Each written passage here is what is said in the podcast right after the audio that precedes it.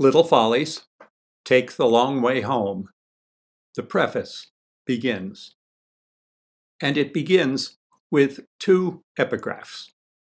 The first is from Walt Whitman's Song of Myself. To be in any form, what is that? Round and round we go, all of us, and ever come back thither. If nothing lay more developed, the quahaug and its callous shell were enough. Mine is no callous shell. I have instant conductors all over me, whether I pass or stop. They seize every object and lead it harmlessly through me. I merely stir, press, feel with my fingers, and am happy. To touch my person to someone else's is about as much as I can stand.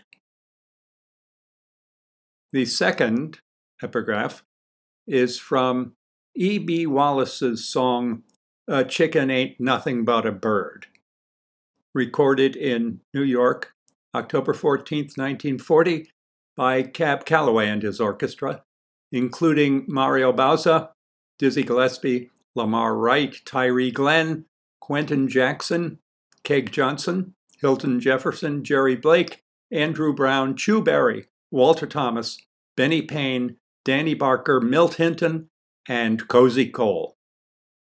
A chicken ain't nothing but a bird. This story was conceived at Corinne's Fabulous Fruits of the Sea one evening when Albertine and I had dropped by for drinks and stayed for dinner. Al always knows what she's going to have when we go to Corinne's, and since she doesn't eat fish, she always has the same thing chicken. I study the menu, eliminating things one by one, remain undecided until the last minute, and then nearly always wind up ordering clams. During the important visit that led to my writing this story, we had been sitting at our table for a while, and I had eliminated everything on the menu but two things chicken and clams. Are you having chicken? I asked Al. If I remember correctly, she said, Yes. Maybe I'll have chicken too, I said. She said, Nothing, I think. Or maybe I'll have clams, I said. She said something that I couldn't quite make out. A waitress, Diane, one of my favorites, arrived. Al ordered. I hesitated. Albertine said, and I'll be forever in her debt for this you have to choose chicken or clams. An electrifying sensation shot through me, at once frightening and exhilarating. What Albertine had said brought back to me a memory from three decades ago when I was in the fifth grade. My work on Take the Long Way Home began then. Over the intervening months, the story has grown and developed in ways that I couldn't have predicted, but it is still possible to see that it began with the memory that Al's statement recalled. Allow me a little of your time to explain what the memory was, how I changed its essentials, and why I altered them. When I was in the fifth grade, I competed in two memorable contests. One was a contest to name a new elementary school in Babington. The other was a contest for the affections of Veronica McCall. I lost both.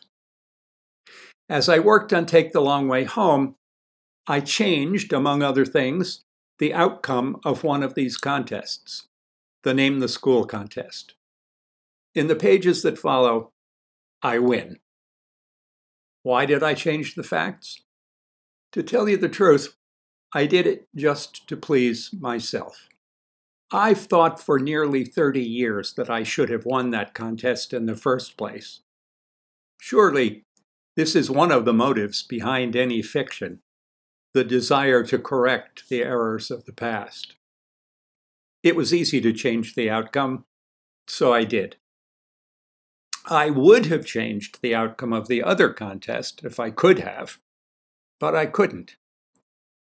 The reasons for my losing Veronica were so deeply rooted in fact, in history, in the social fabric of Babington, that to deny them, to try to alter them, would have meant trying to create a new social history. And since that seemed like more than I could do, I decided to stick to the facts. But what were the facts? These things happened to me in the fifth grade. At the time, I thought that the outcome had a simple cause. I had lost Veronica to a boy named Frankie Peretti. What did I know then about the social forces at work in Babington? Only as I worked on the story did I come to realize that, in the largest sense, I hadn't lost Veronica to any one boy. If I hadn't lost her to Frankie, I would have lost her to someone else because I really lost Veronica to the sweeping force of social change. As I worked, I kept asking myself, how did it happen?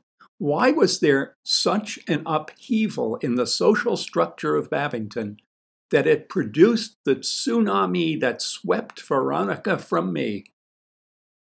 Weeks passed before I understood that it was all the fault of Stretch Mitgang.